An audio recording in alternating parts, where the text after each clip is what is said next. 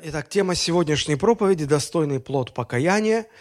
Фраза взята из третьей главы Евангелия от Луки.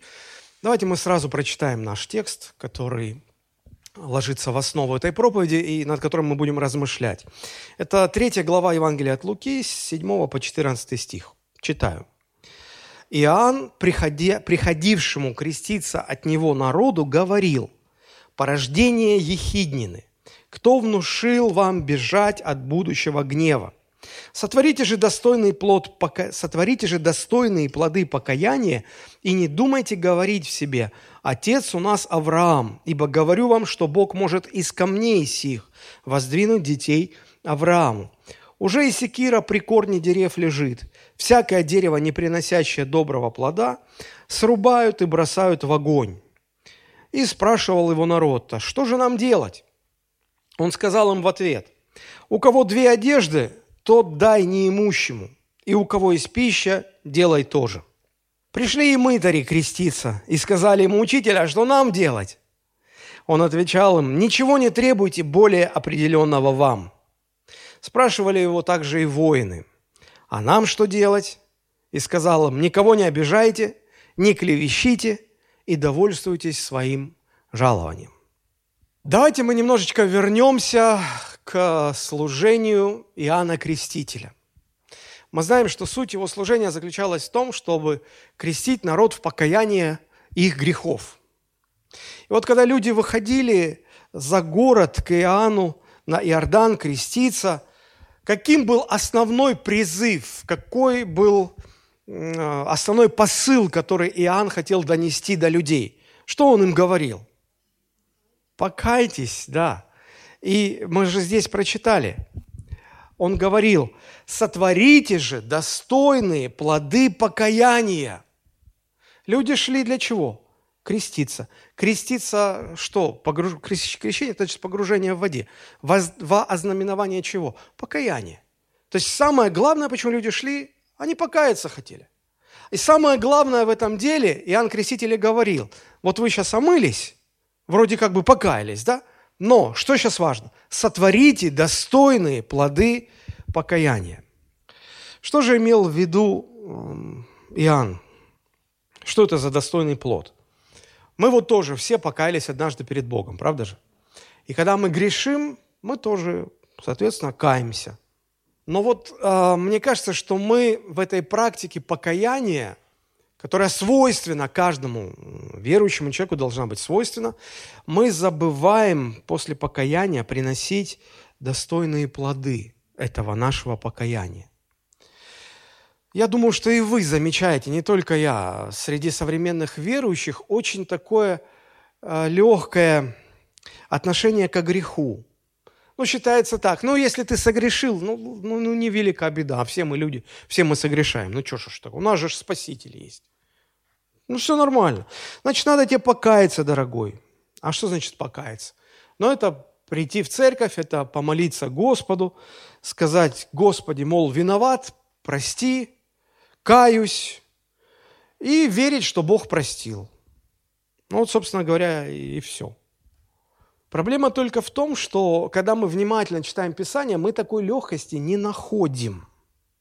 Ну, если только не считать разбойника на кресте, который висел рядом с Иисусом, и который прямо там же на кресте покаялся, обратился, сказал: Господи, вспомини меня в Царстве Твоем. И Христос тут же ему говорит, вот прямой диалог, говорит: ныне будешь со мною в раю. Вот. А мы, когда покаялись, нам никто же ничего не говорит. Мы-то: Господи, прости, аминь. Дальше что? Мы ничего не слышим. Вы скажете: ну как? Надо полагаться на обетование, что Христос прощает всякого грешника, кающегося и приходящего к Нему. Да, но мы, дело в том, что и обетование выбираем так всегда. Выборочно к ним подходим. Каждый под себя выбирает обетование. Вот. Это правда, что Христос прощает, да. Но вот когда мы начинаем внимательно читать Библию, тогда мы вдруг замечаем некоторые детали, которые до этого почему-то ускользали от нашего внимания. Но давайте вспомним историю с покаянием Давида. Помните, когда Давид согрешал, согрешил с Версавией. Вот. Каков был там порядок? Мы видим, что Давид кается сначала перед Богом, да? Потом он исповедуется перед священником Нафаном, перед пророком Нафаном. И потом следует возмещение ущерба, нанесенного грехом Давида. Вот именно такой порядок и установил Господь. Покаяние, исповедание и возмещение ущерба. Как вам кажется, Давид, согрешив с Версавией, понимал, что он делает что-то не так, сделал что-то не так уж? Конечно, понимал. Помните, как он пытался договориться со своей совестью, успокоить ее? Ничего не получалось. Он, он не мог, он не спал, он не мог заснуть, потому что совесть обличала его. И, и вот приходит пророк Нафан, чтобы помочь покаяться. И Давид кается сначала перед Богом, совершает эту молитву, настроение которой мы находим, когда читаем пятидесятый Псалом. Помните, как он сокрушается, как он мучился, как он, как он просит, чтобы Господь не отвернулся от него, Духа Святого, чтобы не отнял от него. И вот грех Давида был прощен. Он признается в своем грехе перед Нафаном, Божьим человеком. И Нафан, как пророк, как священник, он говорит Давиду, что грех твой прощен. Давайте вспомним это. Второе царств, двенадцатая глава, тринадцатый стих. «И сказал Давид Нафану: согрешил я перед Господом. И сказал Нафан Давиду: и Господь снял с тебя грех твой, ты не умрешь, ты не умрешь». В наших евангельских церквях мы как-то мало значения уделяем исповеди, как-то не принято, а зря, а зря, потому что иногда это так важно — открыть свой грех перед священником, зная, что это таинство исповеди, зная, что это останется только вот между тобой, священником, и Богом. Иногда это так важно услышать из уст священника: прощается тебе грех твой, чтобы пришло успокоение совести, чтобы пришел мир в сердце. Но даже если мы так и делаем, то мы на этом и ставим точку. Все, точка. А Бог не ставит точку. Мы забываем про третий, очень важный шаг. Дело в том, что после любого греха, даже самого маленького, всегда есть какой-то ущерб, который этот грех наносит. Всегда есть какой-то ущерб. Всегда, по-любому. И ущерб не всегда материальный. С материальным там можно там просто разобраться. Ну, украл ты миллион, верни миллион. Там, может быть, добавь сверху, чтобы в следующий раз неповадно было. И человек там нервничал, чтобы его моральный ущерб возместить. Тут мы еще худо-бедно понимаем, что если украл, раскаиваешься, нужно вернуть украденное. Но мы почему-то думаем, что все остальные грехи, не связанные с кражей, никакого ущерба никому не наносят. Вот никому не наносят. Интересно в нашей истории с Давидом и Нафаном то, что здесь не, не священник Нафан, здесь сам Бог говорит о нанесенном ущербе. Посмотрите, все та же двенадцатая глава, тринадцатый-четырнадцатый стихи. «И сказал Давид Нафану: согрешила пред Господом, и сказал Нафан Давиду: Господь снял с тебя грех твой, ты не умрешь». Вот смотрите, и после этого, как Бог уже простил, уже сказано: грех снят, ты не умрешь, все, ты прощен. И вот смотрите, что говорит Господь: «Но, но как ты этим делом подал повод врагам Господа, хулить его». Кому нанесен ущерб? Самому Богу. Самому Богу нанесен ущерб. «Но как ты этим делом подал повод врагам Господа хулить его, то умрет родившийся у тебя сын». Суровое наказание. Очень жесткое наказание. Но и ущерб нанесен самому Богу. Можно вспомнить похожий случай из жизни Давида, когда он вдруг решил заняться переписью населения.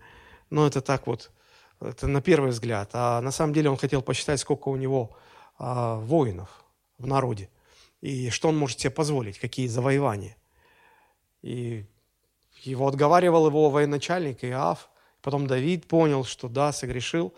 И Господь говорит: согрешил, каешься, хорошо, прощается тебе грех твой. Но вот выбирай себе три наказания. Одно из трех. Выбирай. Вот мы забываем про возмещение ущерба. У нас так: грешен, каюсь, все, ну я пошел. Мы забываем про возмещение ущерба. Возмещение ущерба, нанесенного грехом, это и есть достойный плод покаяния. Это и есть этот плод покаяния. И если ущерб не возмещен, тогда за этот невозмещенный ущерб однажды в жизни придется расплачиваться. Вот придется. Вот придется. Почему Иоанн говорит: сотворите достойный плод покаяния, чтобы не быть никому должным, чтобы ущерб возмещен, и потом не пришлось расплачиваться. Здесь весь наш текст можно разделить на две, похоже, равные части. Вот посмотрите, с седьмого стиха по, по девятый и с десятого по четырнадцатый. Первая часть объясняет, почему всем нам нужно не просто покаяние, но а, зрелое покаяние, покаяние с достойным плодом. То есть, смотрите, сама фраза «сотворите достойный плод». У покаяния должен быть плод. Покаяние, пока оно на словах, покаяние, пока на словах, это семечко. Семечко.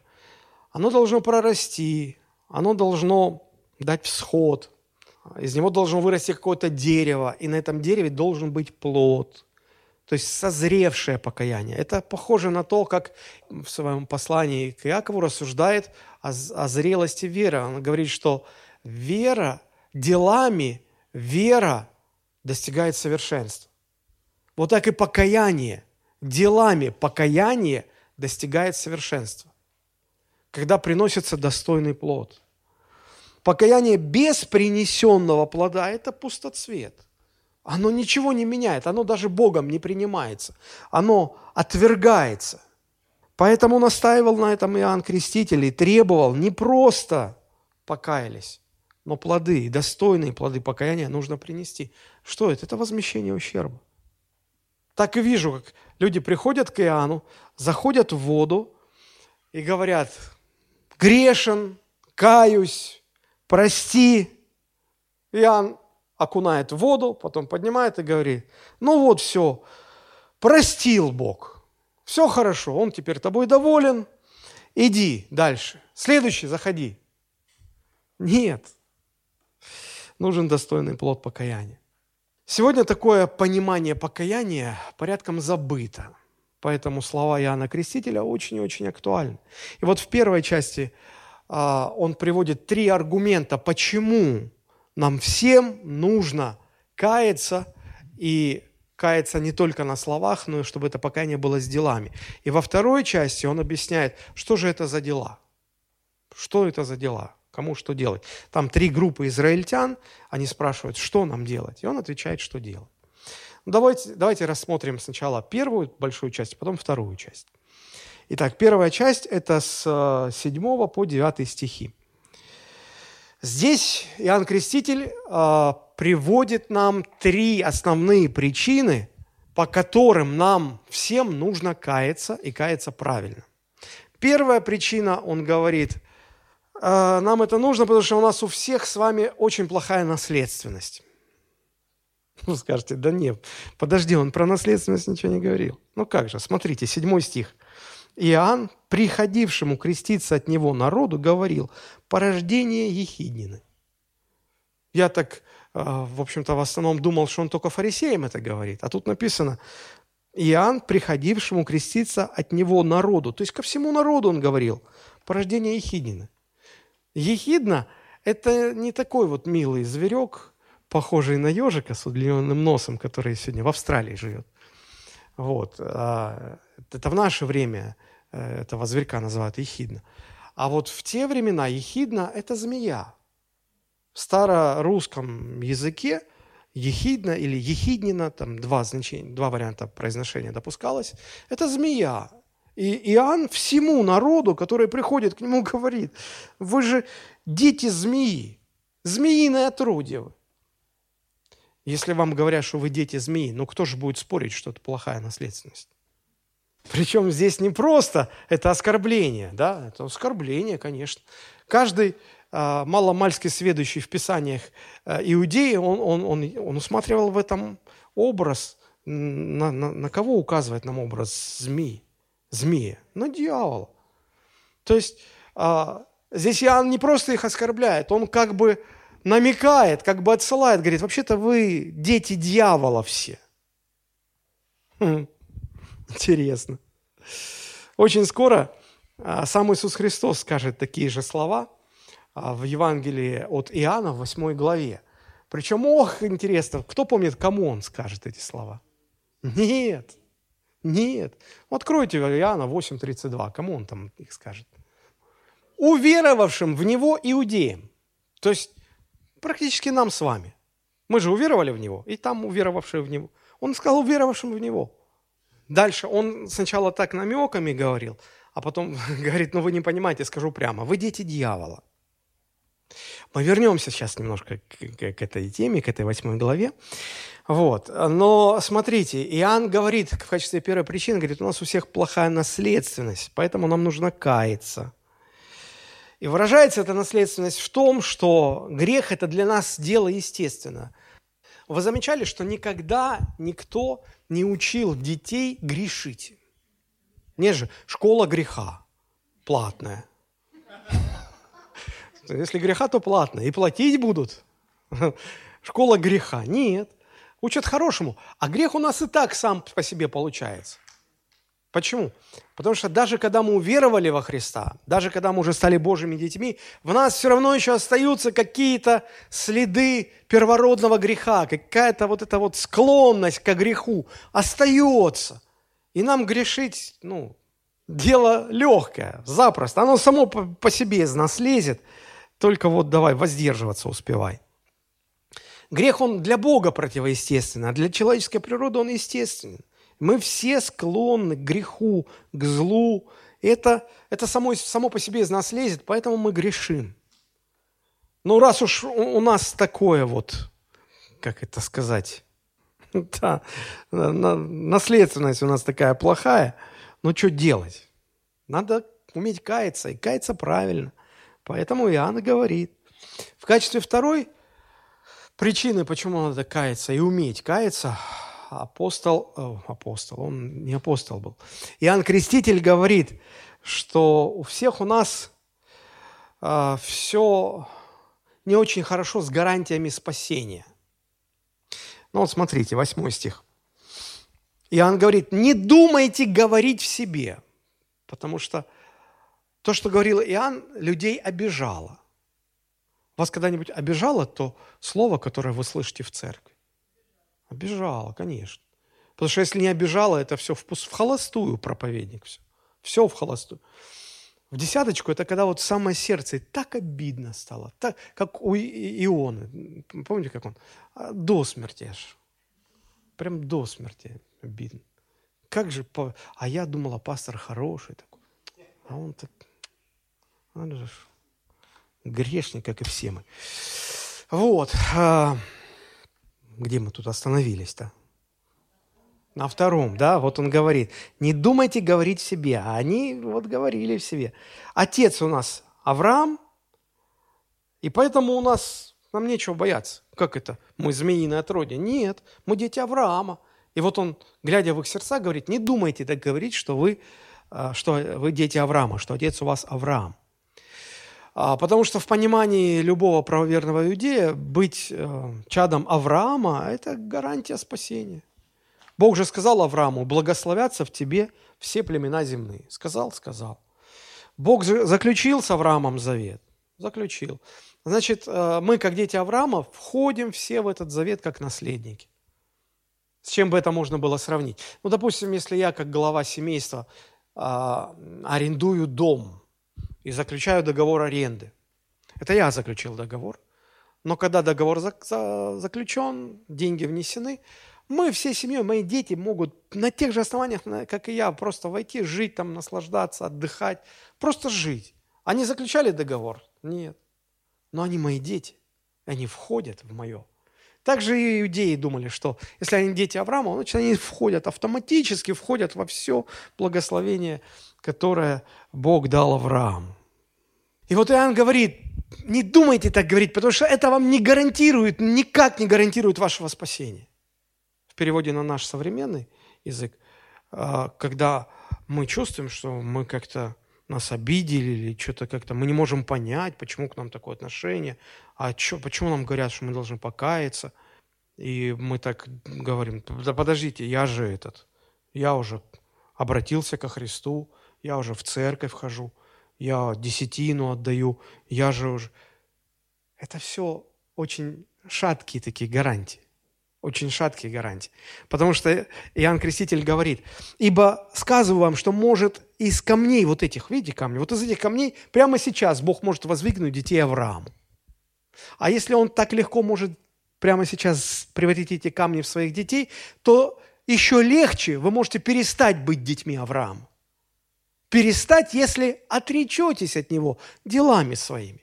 А вот теперь мы возвращаемся в восьмую главу Иоанна. Посмотрите, как Христос точно сказал. Это тридцать девятый сороковой стихи восьмой главы Иоанна. Сказали Христу в ответ, «Отец наш есть Авраам». Они всегда апеллировали к этому. Это их гарантия была. Мы спасены, Отец наш Авраам. Что ты нам тут говоришь? А Иисус сказал им, послушайте внимательно, «Если бы вы были дети Авраама, то дела Авраамовы делали бы». А теперь ищите убить меня, человека, сказавшего вам истину, которую слышал от Бога. Авраам этого не делал. Какие же вы дети Авраама, если вы делами своими отрекаетесь от него? Какие шаткие гарантии. Переставая делать дела Авраама, вы отрекаетесь от него. Так и мы, христиане, переставая делать дела Христовы, отрекаемся от Христа делами своими. Отрекаемся. А потому думать, что я покаялся, я крестился, я член церкви, поймите, все это не гарантирует, никак не гарантирует вашего спасения. Потому что э, очень легко отпасть, отпасть, отречься делами и потерять спасение. Очень легко. Что, собственно говоря, и случилось с Израилем. Помните, апостол Павел в своем послании к римлянам рассуждает, говоря об Израиле, как от веточ... как о веточке маслины, которая отломилась от маслины.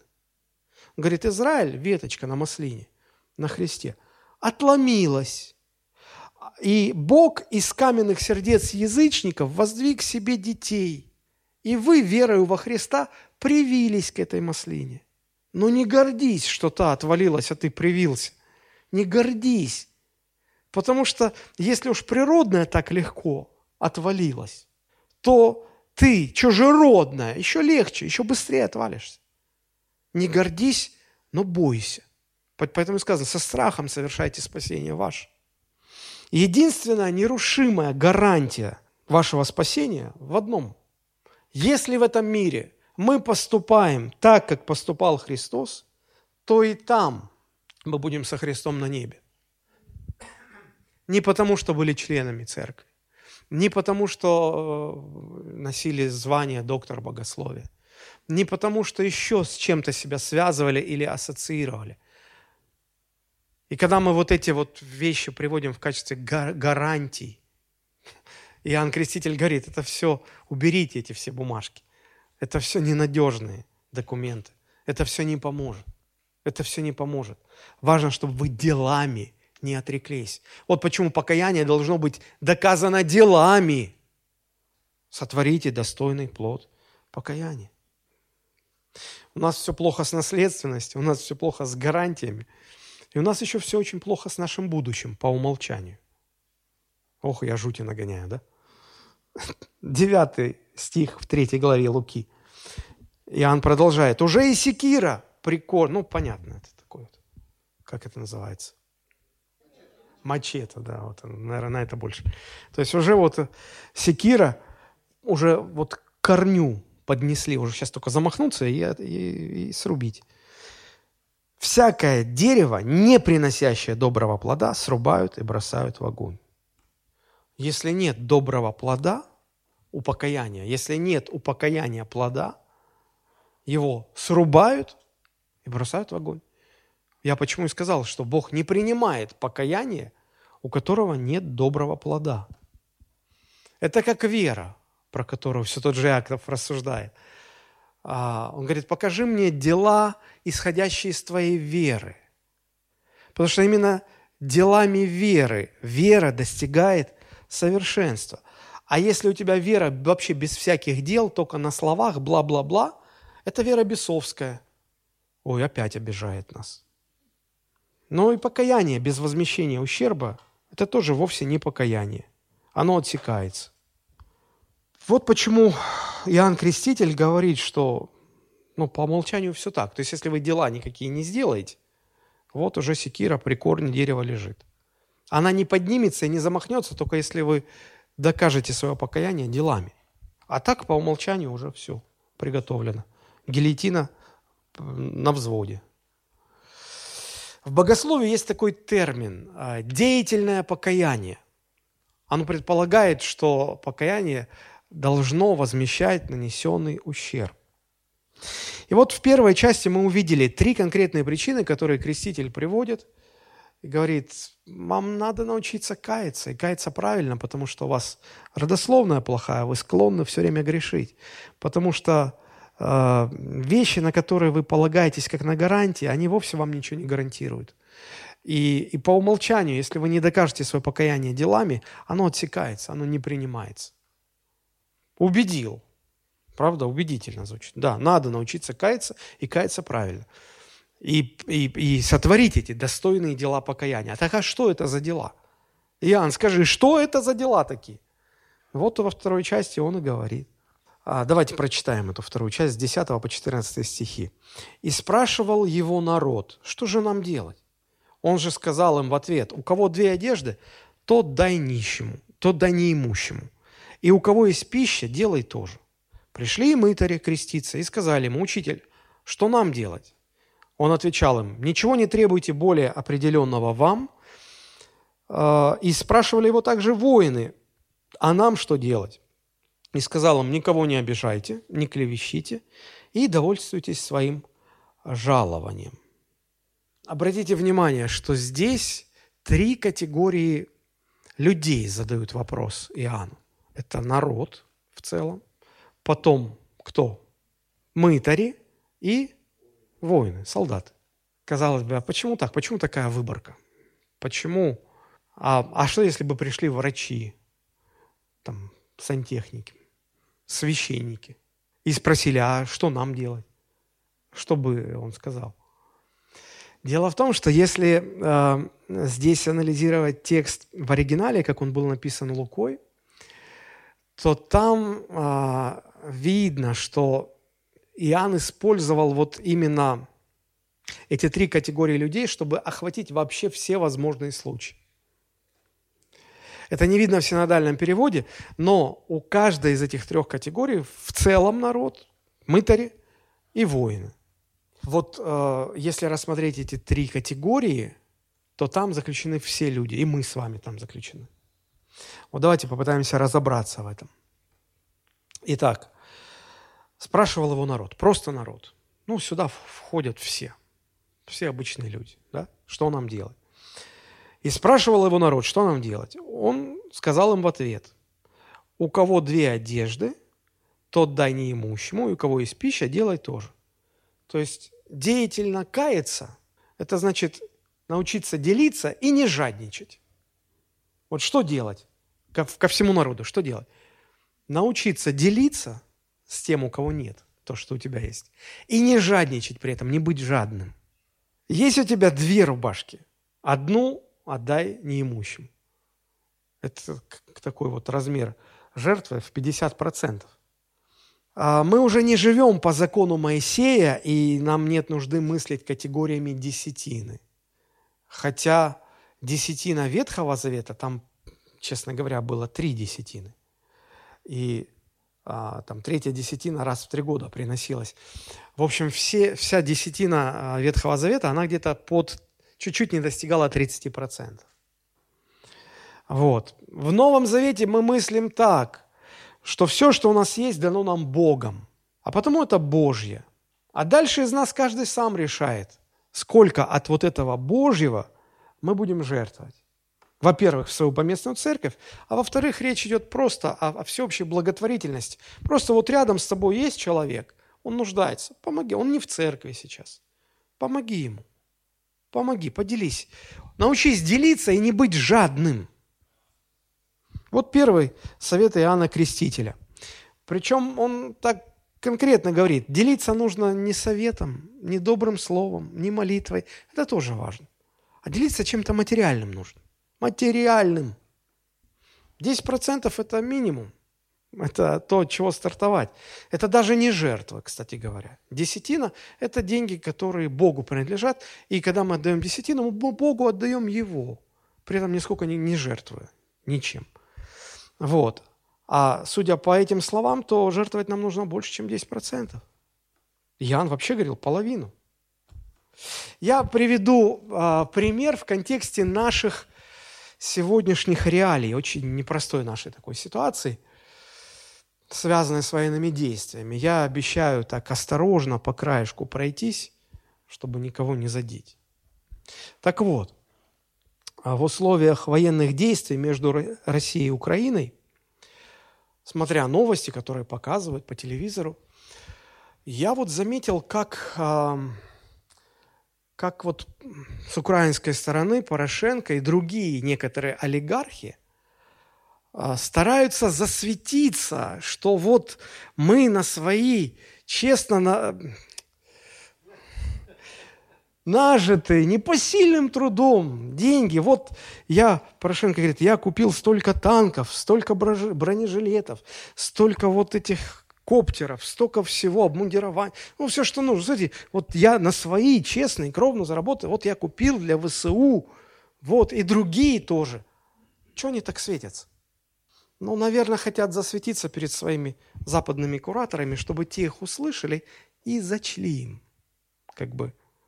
Стараетесь, жертвуете, молодцы.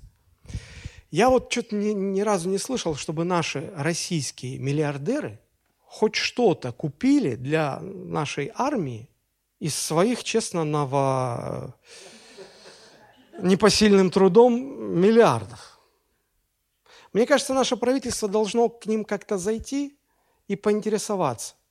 А, собственно говоря, почему вот вся прибыль от ваших заводов, газет, пароходов уходит в офшоры? Почему вы так старательно все делаете, чтобы российская казна в качестве налогов совсем не увидела ваших денег? Может, вы не наши? А, ну так вы скажите. Мы так будем относиться соответствующе к вам. Вот, переходя к церковной нашей жизни, так бывает, покается какой-то богатый бизнесмен в церкви, и узнают, батюшки родные, десятину. А как посчитал свою десятину, она у него там под миллион. Это что, я миллион в месяц буду в церковь приносить?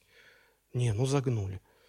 Вы же не знаете, как этот миллион. Непосильным трудом. И к ним приходит мудрость от Бога. Они себе зарплату назначают. Скромную, небольшую. И с этой зарплаты честно приносят Господу десятину. Мне кажется, так ангелы Божии могут как-нибудь прийти в офис на кофе и поинтересоваться, а почему бизнес твой, который Бог тебе дал, и который ты же теперь Христов, все твое его и все его твое, почему он не, не служит Богу?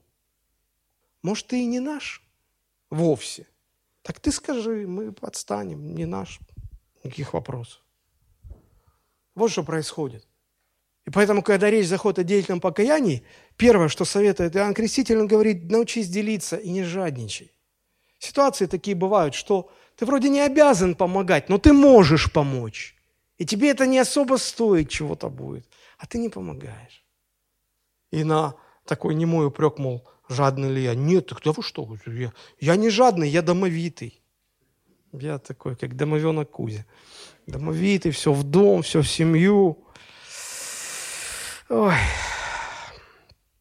Вот это первая рекомендация ко всему народу. Это вот уровень такого беззлобного обывателя.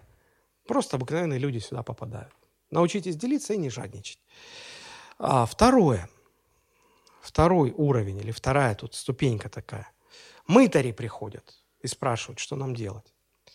А кто такие мытари? Сборщики налогов, правильно? Вот, это уже люди, скажем так, другого уровня честности. Другого уровня честности. К ним Иоанн Креститель говорит, а что вам делать? А вот то же, что и всему народу, плюс еще не жульничайте. Слышите? Не жульничайте. Лука, третья глава, двенадцатый тринадцатый стихи. «Пришли мытари креститься и сказали им, учитель, что нам делать? Он ответил им, ничего не требуйте более определенного вам». Но мы читаем, и нам эта фраза, ну, ровным счетом ничего не говорит, да? Мы как-то не очень понимаем, что это за мытари, в чем был их грех, в чем они жульничали, и почему вот так вот синодальный перевод сглаживает. Ну, ничего не требуйте более определенного вам. Вообще, мытарь, как сборщик налогов, как человек, который работал с деньгами, он здесь олицетворяет всех, кто работает с деньгами. Бухгалтеры, финансовые работники, финансисты, чиновники, руководители организаций. Вот все, кому даны полномочия распределять деньги, вот распределять бюджет.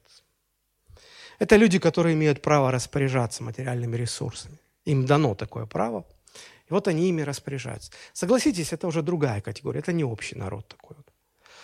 Вот. Из-за этого, из-за того, что мытари имели такие полномочия а, работать с деньгами и собирать с людей налоги, они, в общем-то, жульничали. И из-за этого снискали себе такую плохую репутацию. Потому что, представьте, в те времена не было средств массовой информации. Ни тебе газет, ни тебе телевизора, интернета вообще. Вот как, как люди жили без интернета? Вот на два часа отключают интернет, и люди не знают, куда себя деть, чем себя занять. Не было личного кабинета налогоплательщика на сайте налоговой инспекции. Вот. И указы царские на доске объявлений никто не вывешивал для всеобщего ознакомления. И при этом налоги на, на граждан, законы о налогах менялись чуть ли не ежемесячно. Как мне, простому обывателю, узнать, сколько сегодня с меня налог требуется? Догадались? Спросить у мытаря. А мытарь знает, что его никто не проверит, и проверить его невозможно. И поэтому он всегда в таком легком искушении, зная, что, скажем, два динария налог, сказать больше. Нет, там дураков, конечно, не было, чтобы кратно завышать налоги и вместо двух говорить двадцать. Ну, потому что тут бы быстро бы вычислили. Не, они так вежливо, культурно. два, три, четыре процента так закидывали на карманные расходы. Честно, ну кто там заметит? Ну никто же и не проверит никак. И вот потом на эти карманные расходы строились и дома, и покупалось всякое имущество, и поездки за границу, и отдых с любовницами. Простите, это уже из современной реалии. Вот, ну в общем, они вот так вот э, прикарманивали, пилили потихонечку, отпиливали себе кусочки. Вот. И хорошо так жили, и хорошо так жили.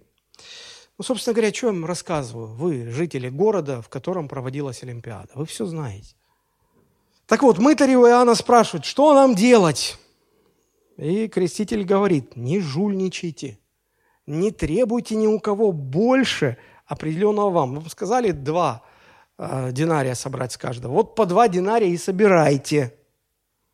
И собирайте. Ничего не требуйте более определенного вам. Никаких карманных доходов. То есть, что это значит для нас? Если вы как раз та категория людей, которые работают с деньгами. Это значит не воровать, не жульничать, не завышать стоимость своих услуг, вовремя платить зарплату, не утаивать от напарника прибыль, быть абсолютно честным во всех финансовых вопросах. Помните, как мытарь Закхей, когда Иисус пришел в его дом, он покаялся, так заделал, и он просто говорит, всех, кого обидел, а кого он не обидел, он всех обидел. Все, говорит, кого обидел, верну. Причем не просто то, что, то, что забрал ваши эти два-четыре процента. Вернув четверо, вот, вот в четверо верну. Это и есть деятельное покаяние.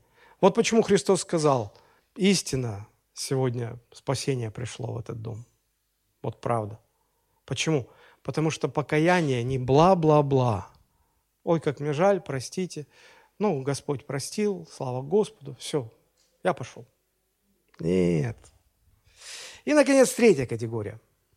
Это уже еще больший уровень. Это солдаты, это воины. Это представители государственной власти, облаченные полномочиями. И плюс у них еще в руках оружие. Смотрите, четырнадцатый стих. «Спрашивали его также и воины, а нам что делать?» И сказал им, «Никого не обижайте, не клевещите, довольствуйтесь своим жалованием». Тут немножко тоже, ну, как-то сгладили вот, переводчики синодального перевода, потому что вот, вот у нас первое, что написано, да, «Никого не обижайте». В оригинальном тексте, знаете, как написано? «Никого не трясите!» Возможно, синодальные переводчики сильно беспокоились за следующие поколения и думали, может, не поймут. Но нам, людям, пережившим девяностые, нам ли не знать, что значит «не трясите». Для нас это не только понятно, для некоторых из нас это близко и даже знакомо. Поэтому, ну, тут Иоанн не стеснялся в выражениях. Если он там сказал «гадючий кодло», то что тут стесняться-то, да? «Не трясите никого!» Потому что вы-то при оружии, вы можете прийти, и у вас аргумент в руке железный. Кто ж поспорит? Поэтому не надо, не надо. Второе, что сказано, не клевещите. Тоже как-то не очень понятно. В греческом тексте написано, ни на кого не доносите. Потому что как ситуация могла разворачиваться? Они могли кого-то прижать, и... Э, Выбор простой. Если ты не заплатишь, мы на тебя донесем, тебя посадят. Или мы с тобой тут по законам военного времени. Чик-чик и готово. То есть что это? Рэкет это. Рэкет. Если у тебя а, по долгу службы оружие в руках, есть разрешение, все, не занимайся рэкетом. Ну и довольствуйтесь своим жалованием. Тут в греческом тут точно так же все. То есть, другими словами, это уровень человека, который не просто облачен государственной властью, не просто у него расширенные полномочия, у него, простите, оружие в руках. И государство, оно пока там до тебя дотянется. Кто-то сказал, государство убить человека не так просто. Извините за такой цинизм, потому что суд, постановление... Бюрократия, формальности. А если еще мораторий на смертную казнь, то вообще невозможно убить. А солдату? Ты вот рядом, и он рядом, и у него в руке меч и копье. Ну, что, какие аргументы против-то могут быть? Вот. Поэтому фактически здесь Иоанн Креститель запрещает воинам насилие и грабеж мирного гражданского населения. Почему существует такое понятие, как военное преступление? Это когда люди с оружием в руках, воины, им государство дало оружие в руки, а они с помощью этого оружия грабят и насилуют мирное население. Это военное преступление. А у них такое искушение есть, потому что, ну а что? Такой аргумент вот в руке. Все, ты, ты все можешь. Вот мы здесь видим три ступени. Таких. Что мешает нам э, приносить достойные плоды покаяния? Первая ступень ко всем – это неумение делиться и жадность. То есть, в принципе, ты не должен вроде, но мог бы помочь. Но не считаешь это за грех. А вот Иаков говорит по-другому. Кто может делать добро и не делает, тому грех. Ты не обязан, но ты можешь. Другой не может, а ты при своем состоянии можешь. И не делаешь. Грех тебе. Но мы как-то к этому относимся, как бы. Вот. Второе, воровство. Когда с помощью каких-то полномочий, ну, ты допущен до распределения денежных средств, и ты где-то там начинаешь жульничать. И поэтому Иоанн говорит, не жульничайте, все финансисты, бухгалтеры. и так далее, да, руководители всех некоммерческих организаций. Вот, и третья ступень. Если у тебя не просто полномочия, а еще оружие тебе государство дало, не смей применять это оружие, чтобы кого-то трясти, с кого-то вымогать деньги и кого-то грабить и применять насилие. Не смей. И вот интересно, что Иоанн объединяет все эти три ступени в одно целое. А, ну, с разбоем мы тут, конечно, согласимся. Что такое разбой? Это грабеж с, с применением оружия. Уголовный кодекс говорит. Вот, мы понимаем, ну, это грех, тут уже как бы не поспоришь, да? Вот, ну, когда человек там жульничает, там, как бы, некоторые люди говорят, ну, как, ну, он же там на бумаге все выходит чисто гладко. Да, а в той канцелярии как? Тут еще люди спорят. А вот насчет жадности вообще все спорят. Да не, какая жадность, я же не жадный. Я просто такой вот экономный. И мы все на разных ступенях. Может быть, кто-то из нас не разбойничал. Вот хотел сказать, мне никогда не, не, этот, не доводилось держать оружие в руках. Нет, доводилось. Я же служил в армии, я присягу давал. Вот, и мы на стрельбище ездили.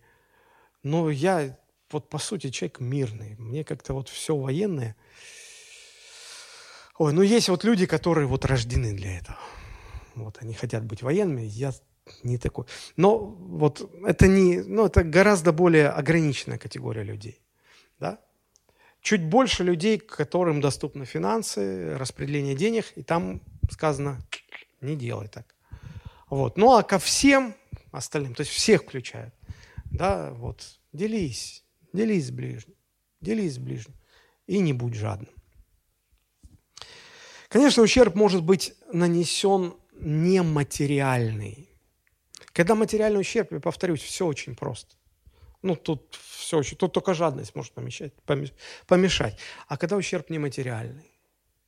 Когда вот нагадил кто-то в душу, потом, а, извините, Бог прощает. Ну, все. И ты, и ты меня прости. А как тебе с этим жить потом совсем? Не знаешь. А иногда бывает так в церкви. Человек разделит церковь, уйдет и заберет с собой добрую половину. А потом лет через десять до него дойдет, он потом скажет, ой, да, пастор, не прав я был. Ну что, ну, ну Бог прощает же. Я таким людям говорю, а вы вообще понимаете, что вы делаете? Вы вообще понимаете, что вот Бог эту церковь строил? Да, пусть через нас таких немощных, ущербных, неспособных, но строил свою церковь. Это самое важное для него, что у него есть. Он, он ее строил. А ты взял, и то, что Бог строил, ты разрушил. Тебе вообще не страшно вот так подумать об этом? Ты разру... Знаете, когда вот ребенок в песочнице строит там что-то, а кто-то другой, более старший ребенок подходит и ногой так развалил. А тот заплакал и пожаловался папе. И папа пришел, и этому ребенку постарше говорит, а зачем ты так делаешь? Неужели вы не боитесь, что Бог может спросить с вас? Да вот я считал, что пастор неправильно делает, и то все. Да какая разница, кто тебе разрешил разрушать то, что созидает Бог? И вот сколько этого нематериального ущерба, сколько, сколько жизни загублено, сколько в душу наплевано, сколько страдать людям пришлось. А мы, да, прости. Ты, еще и говорят, ты должен простить. Может, нужно говорить, что вы не должны так делать, чтобы мне потом не, прост... не приходилось вас прощать. Так нет, еще ты виноват остаешься. Ты не прощаешь. Для чего все это надо? Для чего это Иоанн Креститель говорит?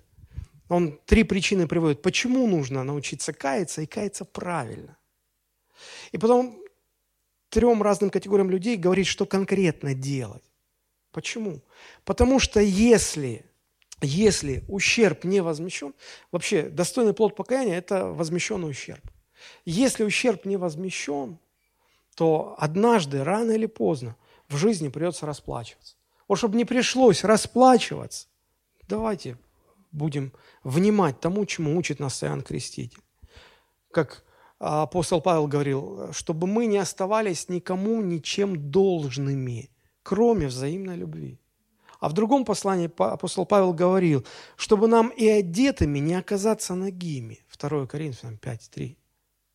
Мы вроде как бы одеты, а Господь пришел и говорит, да какой же ты одетый? Ты голый весь. Где дела покаяния? Где достойные плоды покаяния? А мы думали, да, мы думали. Чтобы, когда Христос придет, нам иметь дерзновение. А не получилось, что как бы приходится тебя спасать как бы из огня. И вот чтобы не спасаться как бы из огня, а сразу идти и получать награду свою. И радоваться небесам. Вот почему, вот почему покаянию нужно учиться. Вот почему нужно научиться приносить достойные плоды покаяния. Это то, чему учит нас Иоанн Креститель. Давайте мы сейчас помолимся. И в молитве а, попросите, чтобы Господь вам показал, где а, в том, как вы каетесь, в том, как вы совершаете покаяние. А мы же грешим, каждый день грешим. Грешим против кого-то. И вот в том, как мы каемся, чего нам не хватает. Что мы не так делаем, что мы не так понимаем. Чтобы Господь это показал. Чтобы нам быть людьми, которые, если каются, то каются не на словах, болтают, а каются делами, делами, принося достойные плоды покаяния. Ну и когда Господь это покажет, ну, я думаю, дальше вы понимаете, что надо делать. Наш Небесный Отец, мы благодарим Тебя за Твое Слово.